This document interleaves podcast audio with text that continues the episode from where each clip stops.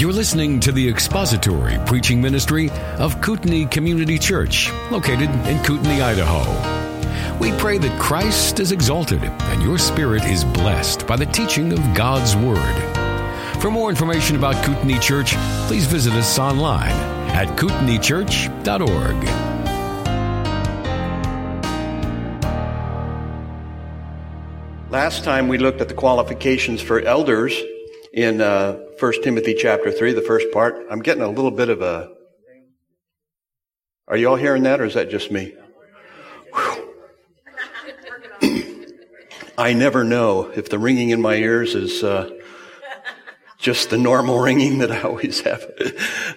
but last time we looked at the office of elder and how important that was to the church and and uh, the priority that it is given in the Word of God, and especially in this letter, Paul. You hear that? Good. It's not It's not me? Good.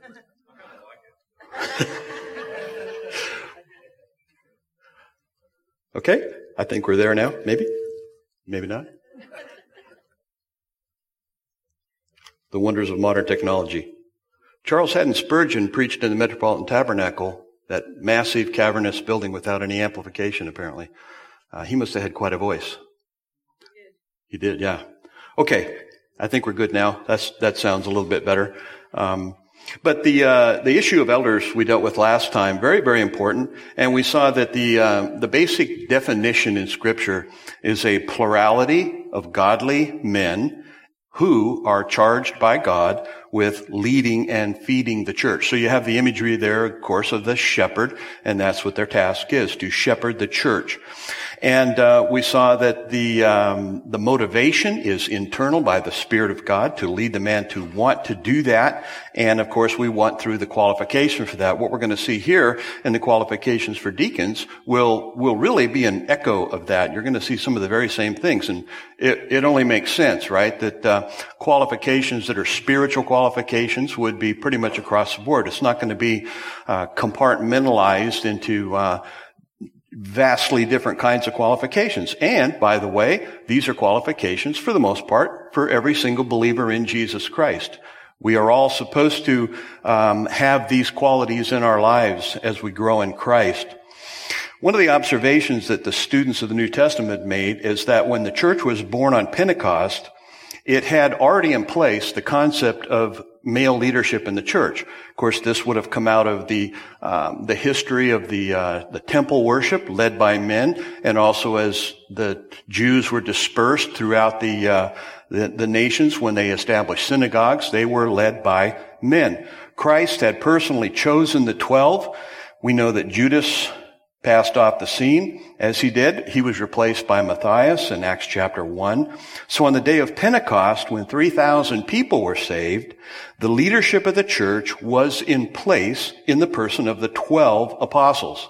And they basically functioned like the elders would function later on, ministry of the word and so on. Paul, of course, was added later. And as the church moved out into the world in that initial missionary movement, um, the churches were established and they needed shepherds. And so that apostolic generation would eventually pass off the scene. And it is very clear from the New Testament that there is not a succession of apostles.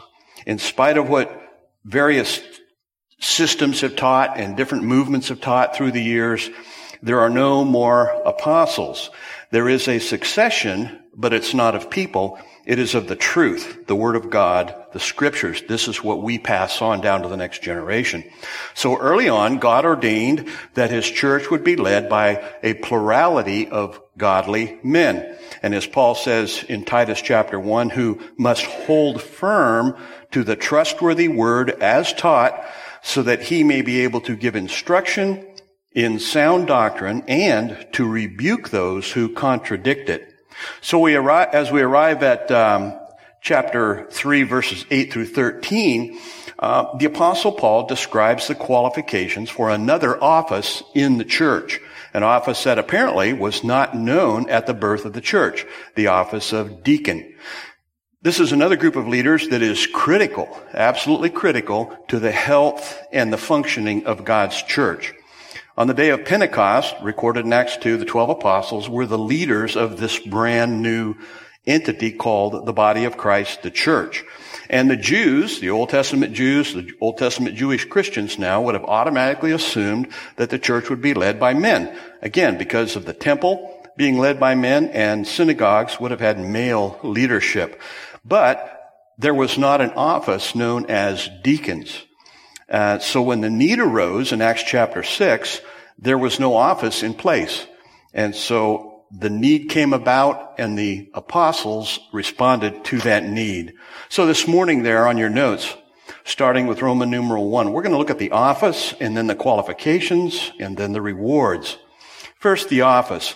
Best place to start here, I think, is John chapter 13. Because even though the office is not mentioned there in the upper room, the mindset is, and this is really critical to understand, uh, Christ wants to establish in his disciples the mindset of servanthood.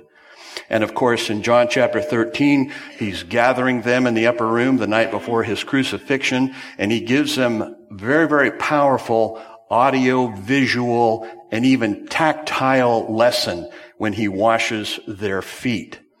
It says in chapter 13, now before the feast of the Passover, when Jesus knew that his hour had come to depart out of this world to, to the Father, Having loved his own who were in the world, he loved them to the end.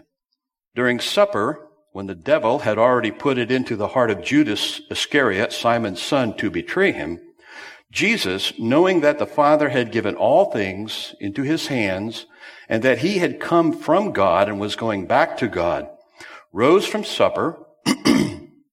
he laid aside his outer garments and taking a towel tied it around his waist. This would have been the um, the, the, the the garb of the uh, typical household servant to wrap a towel around their waist to serve people. Then he poured water into a basin and began to wash the disciples' feet and to wipe them with the towel that was wrapped around him. And of course, we know when he came to Simon Peter, they had that interchange and then he has to later on uh, tell them actually what he did. Verse 13, you call me teacher and Lord, and you are right, for so I am. If I then, your Lord and teacher, have washed your feet, you also ought to wash one another's feet. For I have given you an example that you also should do just as I have done to you.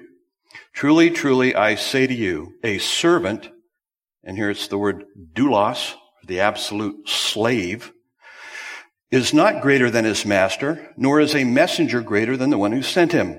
If you know these things, blessed are you if you do them.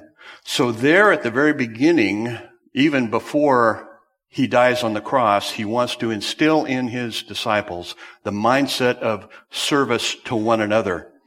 And then in Philippians chapter 2, we won't turn there, but later on, the apostle Paul has to remind the Philippians of this same attitude. And you know that passage very well, Philippians chapter 2. Let this mind be in you that was also in Christ Jesus.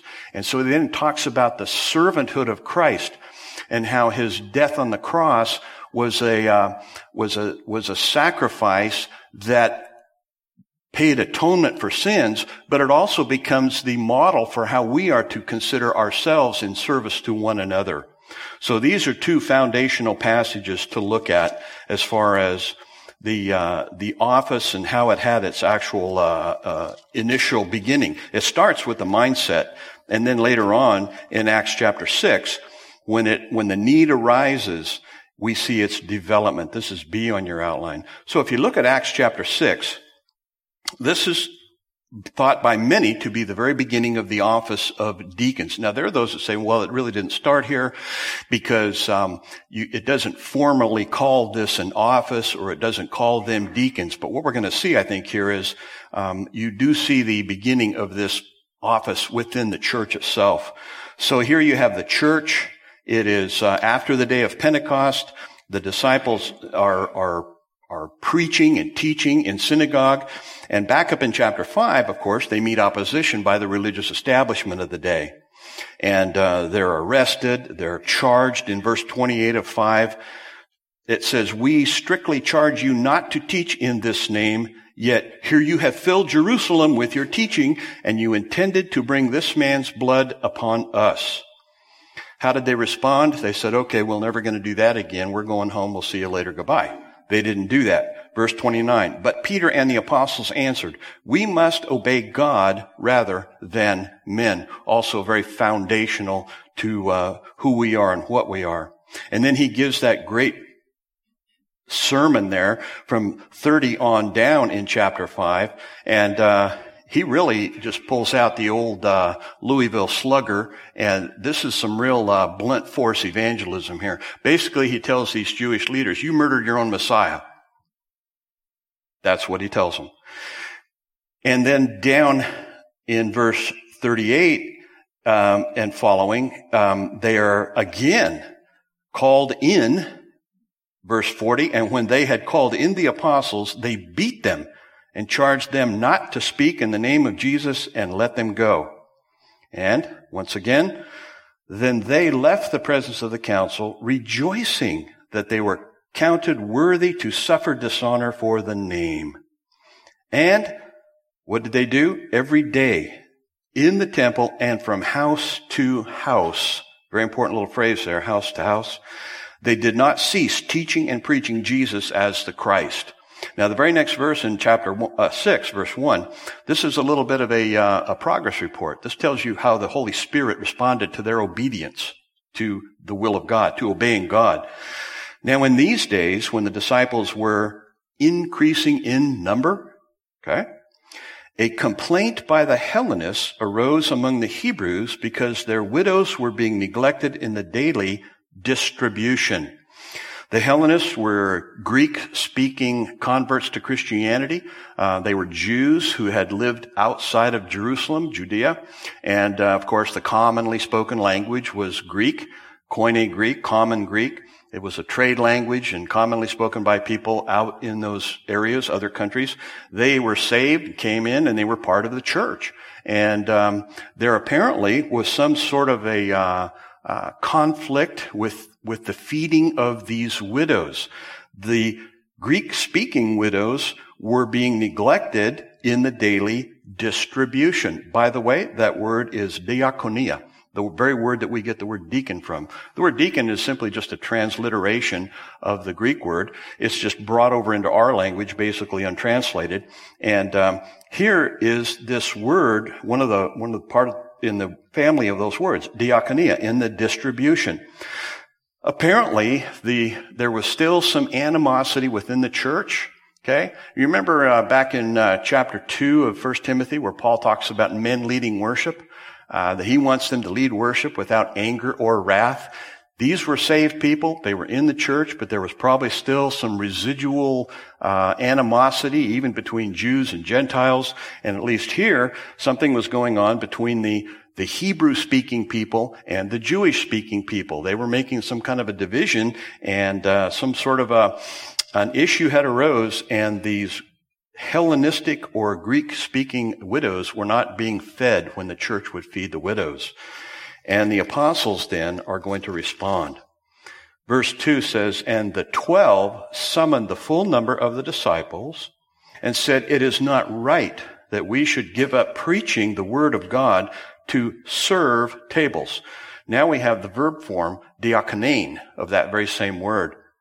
Therefore, brothers, pick out from among you seven men of good repute, full of the Spirit and of wisdom, whom we will appoint to this duty.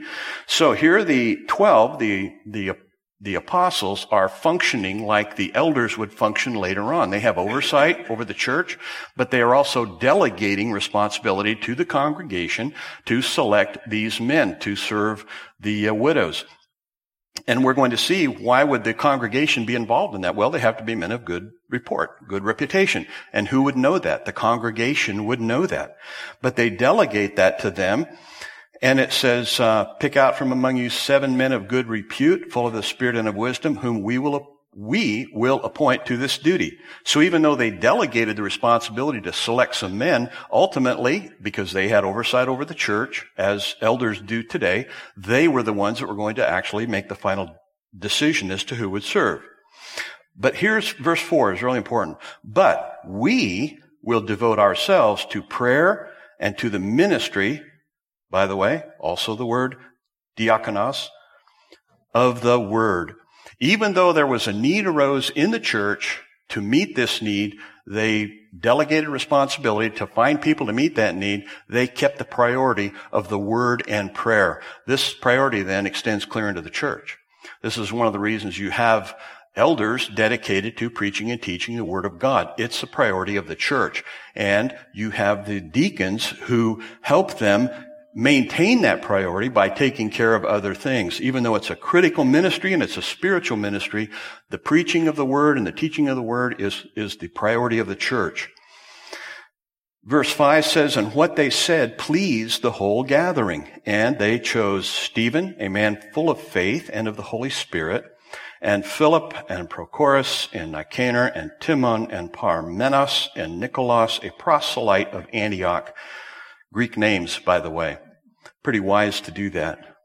These they set before the apostles and they prayed and laid their hands on them. And just to give you another progress report to show you how the Holy Spirit honored their obedience to doing this and to maintaining the priority of the preaching of the word, Look at verse 7.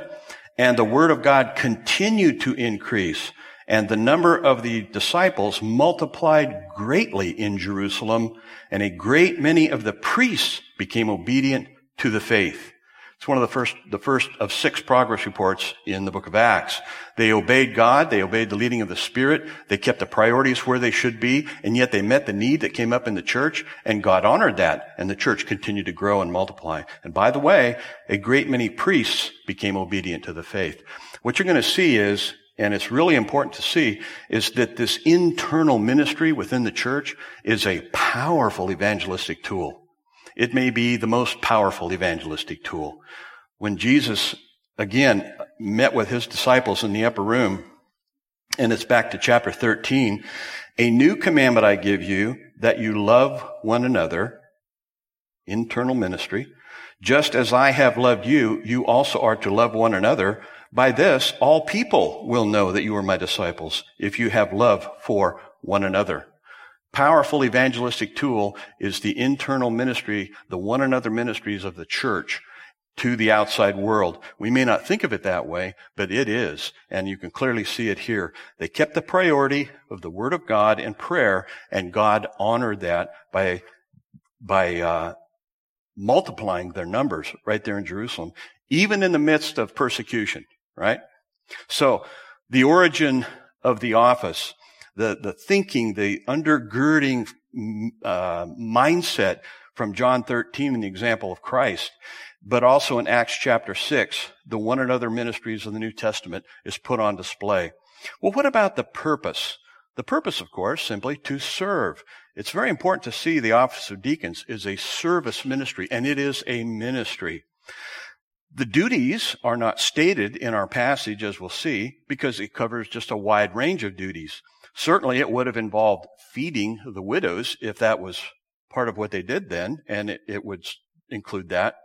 But the main division of labor, so to speak, is that the elders focus on the feeding and leading, and the deacons focus on the other ministries of the church. Uh, the, the, the word is used more than 100 times in its various forms in the New Testament. For example, Matthew 4:11, the temptation of Christ after he was tempted by Satan and Satan left him. It says, the, then the devil left him and behold, angels came and ministered to him in the ESV. That is the word diakonon. Very same word family. They were deacons to Christ. And then in Matthew chapter 20, even before he got into the upper room, the Lord had to give his disciples uh, a lesson in how their minds were supposed to get right as far as service. Um, they anticipated the coming of the kingdom. There was a very high level of messianic uh, hope and expectation in that time, in that place, and with those people. And uh, here they have the king right in front of them, right? They have the Messiah. They know who he is, and he's clearly proven to be uh, the rightful heir to the throne of David. So there's a high level of messianic expectation. They expected the kingdom to be implemented at any point in time. And what did they do? They started jockeying for position in the coming kingdom. And two of them, as you remember, uh, their mother tried to intercede for them. You know how embarrassing, right? Get your mother to go talk to Jesus. And of course, it says in Matthew 20, when the ten heard of it, they were indignant at the two brothers, you know. But Jesus called them to him and said, You know that the rulers of the Gentiles lord it over them, and their great ones exercise authority over them. It shall not be so among you. But whoever would be great among you must be your servant. The word is diakonos, deacon. And whoever would be first among you must be your slave, doulos. So here he just interchangeably, the, the word deacon and slave are in the same, very same context for the very same mindset. Even as the Son of Man came not to be served, diakoneo, but to serve, diakoneo, and to give his life as a ransom for many. Once again, Christ, the supreme example of service, to those he loves. And um, hopefully, these guys, I'm sure they were embarrassed at this teaching. But here you once again have this concept of of Christ being the supreme example of service and servanthood to, to his flock, and those who follow him are to do the very same thing. So the origin, uh, the mindset, of course, is before Acts chapter 6, but in Acts chapter 6, we really see the implementation of it, I think, there. And uh, its development is along the way. When um, Acts took place, depending on how you date this, and different people date it, but let's say 30 AD in Jerusalem. In Philippians chapter 1, and we looked at this last time, the Apostle Paul addresses the Philippian Christians. He probably wrote that around 60 AD, about 30 years later. He addresses that letter to the saints in Philippi with the overseers and deacons. And he uses the word for, for overseer there and deacons. So those two offices were in place at that point in time. And so you see that over about 30 year span of time. And then to our passage here in 1 Timothy chapter 3, probably written around 62 AD. So uh, by this time, the office was well established. And what Paul is doing here with Timothy, he's going back and he's correcting what went wrong in Ephesus. They understood what the, what the elders should have been doing, and he corrects that. And now he's correcting this idea of what the deacons are supposed to be doing, how they are supposed to be servants. So there's the office, its origin, its development, and its purpose is to serve. And again, the supreme example of that, in case you're wondering, is Christ himself. And that great passage in Philippians, let this mind be in you, is so important to see. Well, then we're going to see the qualifications in verses 8 through 12 in our passage here this morning. And again, it's going to be very similar to what we saw for, for, um, the elders. And first we, we, and it, no surprise, his character. Deacons, verse 8, likewise must be dignified, not double tongued, not addicted to much wine, not greedy for dishonest gain. So his character starts out, it has to be dignified. It means worthy of respect. And it's essentially basically a, a synonymous with above reproach. We saw two times in the uh, criteria for elders above reproach is mentioned. We also saw it in, in Titus two times, above reproach. Doesn't mean without sin, it can't be that, that nobody would qualify for anything.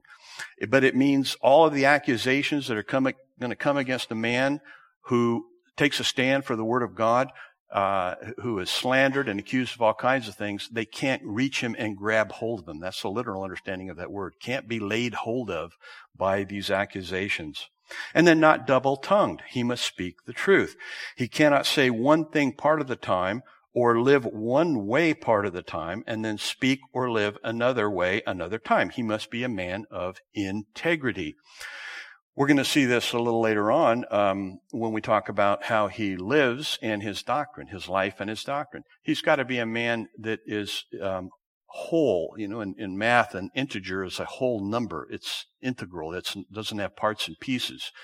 And it's uh, so typical nowadays. You hear somebody talk and they talk pretty good, you know, somebody even in ministry. And then you find out over here they've lived a life of sin and it's found out, right? Well, how did they do that? Well, so often these people, they're not integrated in their, in their life and doctrine and they make a separation and they stack up a whole bunch of religious stuff over here thinking that it's going to balance out this sinful life over here. And the problem is the minute this gets so far separated, the thing breaks down and it collapses. And when they get discovered, you realize, wait a minute, how could this guy, who's been a, a well-respected uh, teacher or whatever he is in his so-called ministry, well, he's able to then he says separated these two things and he's never been integrated. A man has to be not double-tongued. He's got to live, think, speak the same. And of course, this is true for every single one of us. And then, not addicted to much wine, not a drunkard. He cannot be controlled or mastered by anything other than the Holy Spirit. We saw this last time. What a person is addicted to controls them. It occupies them. Um, they're always thinking about where they're going to get the next, you fill in the blank, to uh, satisfy their addiction. They are not controlled or filled with the Holy Spirit of God. And then not greedy for dishonest gain. How he relates to money. And not just his own money, but to other people's money as well. Because very often, deacons are put in charge of financial issues within the church as part of their service ministry. They must be able to handle the stewardship of money with integrity. And then, his doctrine. Again, very important, but also true for every single one of us. It says that um, they must hold the mystery of the faith with a clear conscience. okay? We, uh, I think it was on page six of your notes, you have a list of the references to the faith that are in the New Testament. All of them aren't there, but there's quite a few of them there. It's talking about the content of our faith. Um, we have our subjective faith, of course, in Christ, and uh, those two, of course, are linked. But what it really is talking about there is their faith uh, the faith is the content of our faith, the objective word of God, the scriptures, the gospel, pure doctrine. He's, he must hold the mystery of the faith with a clear conscience. Here we're back to this idea of being a whole person, right? If his conscience isn't clear, but his doctrine is, something's seriously wrong. You can't do, you can't operate that way. You can't function that way. His faith must be held with a clear conscience. His main duty may not include teaching or preaching, but there's nothing to prohibit deacons from teaching. They should teach. Uh, there should be lots of teachers in the church. Uh, but he must be sound in his doctrine, as all the rest of us should be as well. And he, uh, even though he may have some teaching responsibilities, it may not be the main thing he does as far as his service. But whether or not he teaches, um, he must still hold to and believe in sound or healthy doctrine. And so we see then his character, his doctrine, and then his testing. It says, and let them also be tested first. Then let them serve as deacons if they prove themselves blameless. Um, in the life of the of a Christian, these two things always go together. You know, our life and our doctrine, as we're going to see. And so his testing would be a part of that. It doesn't say it's a formal test. He doesn't give a formal test other than pure doctrine and uh, his life. And those things are always together. Our life, our morality, how we live, and it's often gathered up in the little word love. Paul often talks about your faith and love. He wants to see your love as a product of your true faith or belief. Go back to the supreme example. Jesus, we're told in John 1:14, was full of grace and truth. He wasn't a good 50-50 mix, by the way, uh, like half calf, you know. He wasn't a good blend. He was full of grace and full of truth like no other human being who ever lived. He was fully God and fully man. But these two parts of his person were there. Paul says in Ephesians 4:15 we are to speak the truth in love. So both those things are there. Peter told his readers 1 First, Second Peter 3.18, his last words to the church. Grow in the grace and knowledge of our Lord and Savior Jesus Christ. And even if you look over at chapter 4, verse 16, right there in First Timothy, Paul's real concerned about Timothy's doctrine, okay, but he, he's also concerned about his life. And he says, keep a close watch on yourself and on the teaching. Persist in this, for by so doing you will save both yourself and your hearers. And he's really concerned about his spiritual life, his morality, as well as his doctrine. Both of those have to be in place. So a, a, a deacon should be tested concerning these things. Um, Titus was, if you if you go into Titus, Titus very interesting, and he's on the island of Crete, and Timothy, of course, is in uh, Ephesus. Titus is mentioned 13 times in the New Testament, nine times in 2 Corinthians. He was a big help to the apostle Paul in Paul's Corinthian uh, ministry. Read through 2 Corinthians, see how often Titus is mentioned. And in 2 Corinthians chapter 8, he's talking about this um, offering that is taken. And it's going to be taken and given to people who are suffering during a time of famine. And Titus is put in charge of that. And Paul entrusts Titus. So Titus was a very trustworthy man. He certainly would have qualified as a deacon in Paul's ministry. Extremely helpful to him. So he is to be tested as far as these things, and even the men in, in Acts chapter 6 were tested according to that criteria, full of the Holy Spirit and so on. Very, very important. And then D, his wife. This is probably a verse that has maybe the most uh, interpretive issues swirling around it. The uh, ESV says, their wives likewise must be dignified, not slanderers, but sober-minded, faithful in all things. Now, that word wife there, here it's plural, wives, can also be translated as woman.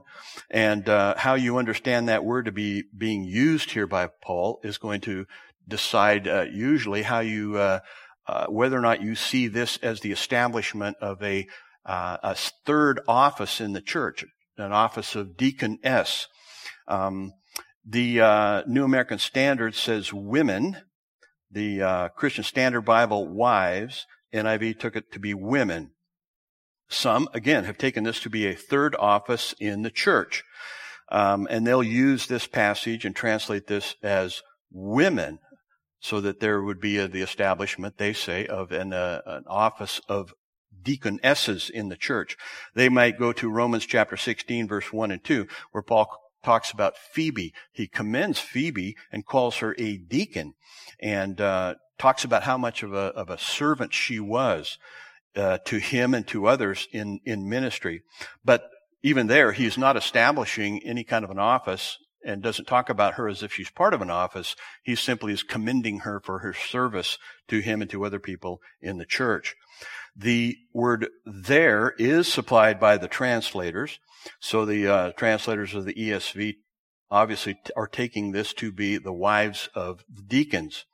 Very literally, it says, wives, likewise, dignified, not slanderers, sober minded, faithful in all things. And uh, others argue that if it's a reference to the deacons' wives, why is there no reference to the qualifications for the elders' wives back in chapter 3, verses 1 through 7? Why are, aren't the wives of the elders mentioned in the qualifications for elders? Not all elder, elders are married, that could be, but there's a there's also a, a, a very fundamental reason elders are in charge of oversight over the entire church, which would include men. And what has Paul done up in chapter 2, verses 11 through 15? He excludes women from that office for that very reason. They are not to be, have oversight or in, be in charge of men, have authority over men. So he eliminates that right out of the starting blocks there as far as a participant in that ministry. So when you have see an advertisement for a church and it says pastors, you know, and there's two names and it's the pastor and his wife are the pastors of that church. Generally speaking, that arrangement is not going to be biblical because she is considered to be a co-pastor with him or a co-elder. That is not scriptural according to 1 Timothy. Okay? And so that's, that's one of those arguments. Um, if he is addressing the wives of deacons, it's not an office of oversight or ruling in that regard, and his wife very well could participate with him in uh, anything she's qualified to help him with, and she should, right? If he's involved in feeding people, uh, mercy ministries, those types of things, then she more than likely would participate in that. Even though she is not a deacon in the church, she could participate in that as well.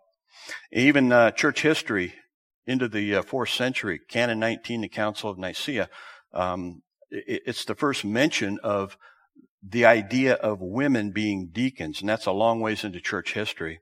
But if this is a reference to the wives of the deacons, one of the reasons that I take it that way, the very same word is used in verse 12. Let deacons each be the husband of one wife. There it's singular, but it's exact same word. Now, if you're going to translate a word two different ways within an immediate context, you should probably have some pretty strong uh, warrant from the context itself. And so it makes sense for him, for this to be understood to be wives and not just generically women. Um, in verse 12, also the issue of the deacon's management of his household comes up. And I think verse 11 is simply Paul introducing this concept. Who would be the deacon's most important person in his household? Men, get it right. His wife, right?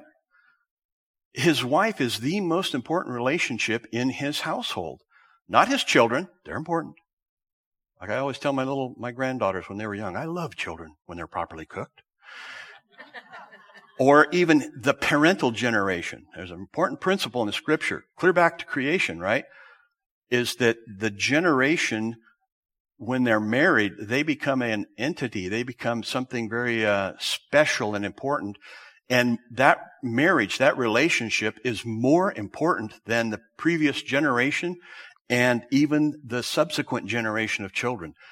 Um, they're going to pass away, and the children probably will go out of the picture at some point in time. The marriage is still there. And God brought those two people together for that purpose.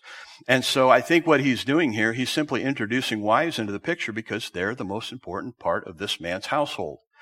And so uh, another issue is here too. If he is introducing a new office in verse 11, it's a little strange just in the, the narrative here to see him insert this issue of women deaconesses and then pick back up again talking about the requirements for deacons. Okay. It's a little strange. And she has a pretty short list of requirements as well. Um, so, um, Paul probably would have talked about elders and then deacons, male deacons, and then deaconesses, and he would have put more stress on the office, but he really just sort of inserts this in here. So, so I think the best thing, uh, way to understand it is he's making a reference to the deacons' wives. Their wives likewise must be dignified, not slanderous, but sober minded, faithful in all things. Again, these requirements are requirements that every single Christian should strive for. And then again, we're still in this idea of his household his wife, most important part of his household, but then the rest of his household. It says, um, let deacons each be the husband of one wife, managing their children and their households well. And uh, here, once again, we have this idea. He he needs to be a one woman man. We talked about this last time. It's, it's very same construction essentially. A one woman man. He's talking about a man who's faithful to his wife. He's, that he's, he's not distracted by other women. He does not try to pursue other relationships outside of his marriage, but he focuses on his marriage as the most important relationship that he has.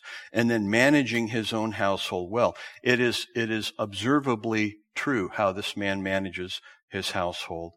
So, his character, his doctrine, his testing, his wife, and then his household. And again, I think I think um, D and E probably could be included in one uh, one uh, category. His household, most importantly, is his wife in his household.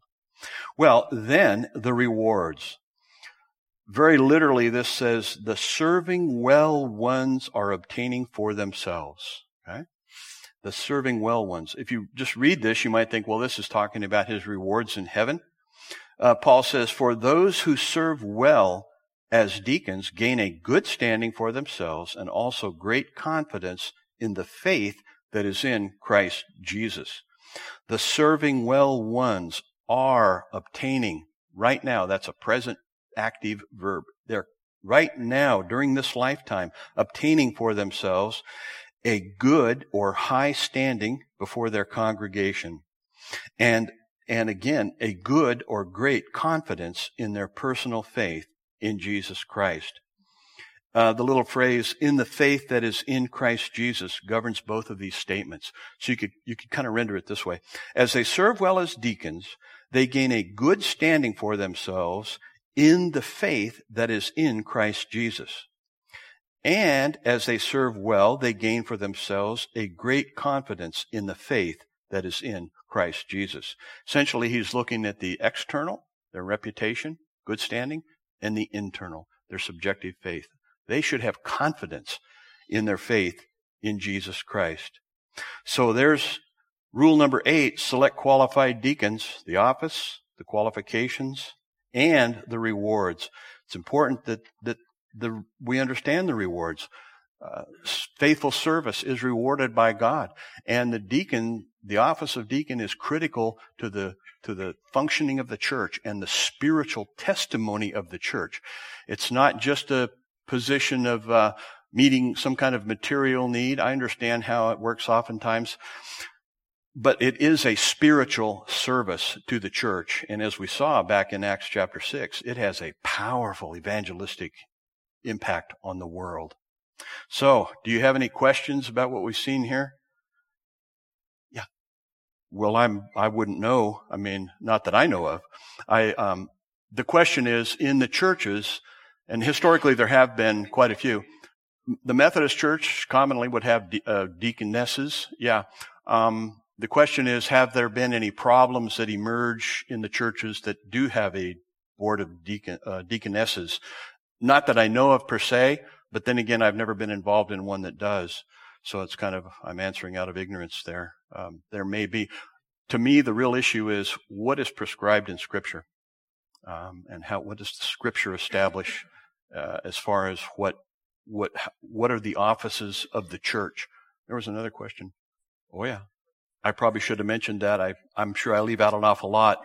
Um, also left out that one of the arguments is, well, he is supposed to be a lover of hospitality.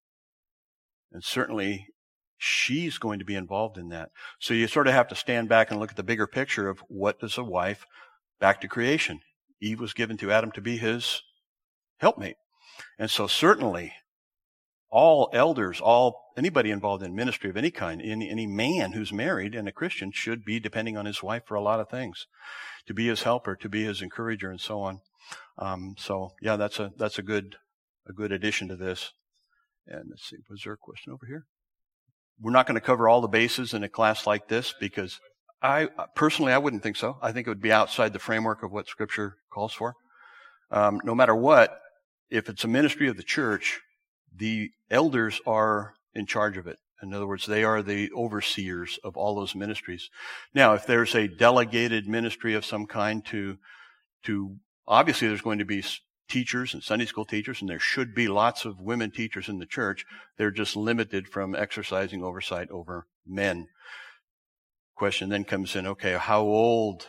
Sixth grade boys, seventh grade boys, eight, at what point do they become under that framework of men? And that's something the churches have to just work out. Um, probably the best answer I can give you on that may not be a comprehensive one, but uh, okay. Anything else from this? There's a lot of really good tools out there and, and books and publications uh, available to help us understand these these uh, offices of the church. Um, one of the best that I've come across is a uh, he's a pastor and an elder. His name is Alexander Strauch. He's done some just exceptional work, especially early on his work on elders and the he was responding really to to to the um, the fact that in the in the big evangelical church, the office of elder just was sort of decaying as far as their biblical requirements. And uh, his work on elders and the recovery of biblical eldership in the church is really, really good. He also wrote a very excellent book on the New Testament deacon. The title of the book, Minister of Mercy. minister of mercy. And, and one of the things that's so good about it is he stresses the fact that this is, this is a ministry in the church, and it's a ministry of mercy, even though it's a ministry that involves maybe meeting a lot of material issues in the church. Listen to one section that he, uh, he uh, talks about, and I think you'll get a sense of, of what he sees as the priority for elders, as well as what the biblical criteria is. Through the deacons, the local church's charitable activities are effectively organized and centralized. The deacons are collectors of funds, distributors of relief, and agents of mercy. They help the poor, the jobless, the sick, the widowed, the elderly, the homeless, the shut in, the refugees, and the disabled. They counsel and guide people. They visit people in their homes. They relieve suffering. They comfort, protect, and encourage people and help to meet their needs. In contemporary language, they are the congregation's social workers. Their work, though often hard and exasperating, is most precious in God's eyes. He is deeply concerned about the poor and the needy. And here he quotes James 127, the passage that uh, Justin Peters preached on last Sunday. This is pure and undefiled religion, declares James, to visit orphans and widows in their distress. He goes on to say, caring for the needy is essential business in authentic Christianity, yet the needy are often neglected and even despised. This should not be. The local church must care for its needy members, and the diaconate, the deacons, is the official church body responsible for this task. He goes on to say, the deacons hold a distinct office of loving service to those who are in distress, to those who are dear to God's heart. And as is so admirably illustrated for us in Acts chapter 6, the deacon's office is essential to the local church and our witness for Christ. Stress on witness for Christ there. Deacons have the honor of modeling for the local church and a lost world God's compassion, kindness, mercy, and love. When the local church compassionately cares for people's needs, the world sees a visible display of Christ's love, which will draw some people to the Savior. So every local church needs faithful, dedicated deacons who have Christ's compassionate heart for the needy. And I can only add amen to that. Let's pray. Thank you for listening to the latest podcast from Kootenai Church. If you'd like to learn more about Kootenai Church or to donate to our church ministry, you can do so online by visiting kootenaichurch.org. We hope you enjoyed this podcast and pray you'll join us again next time. Once again, thank you for listening.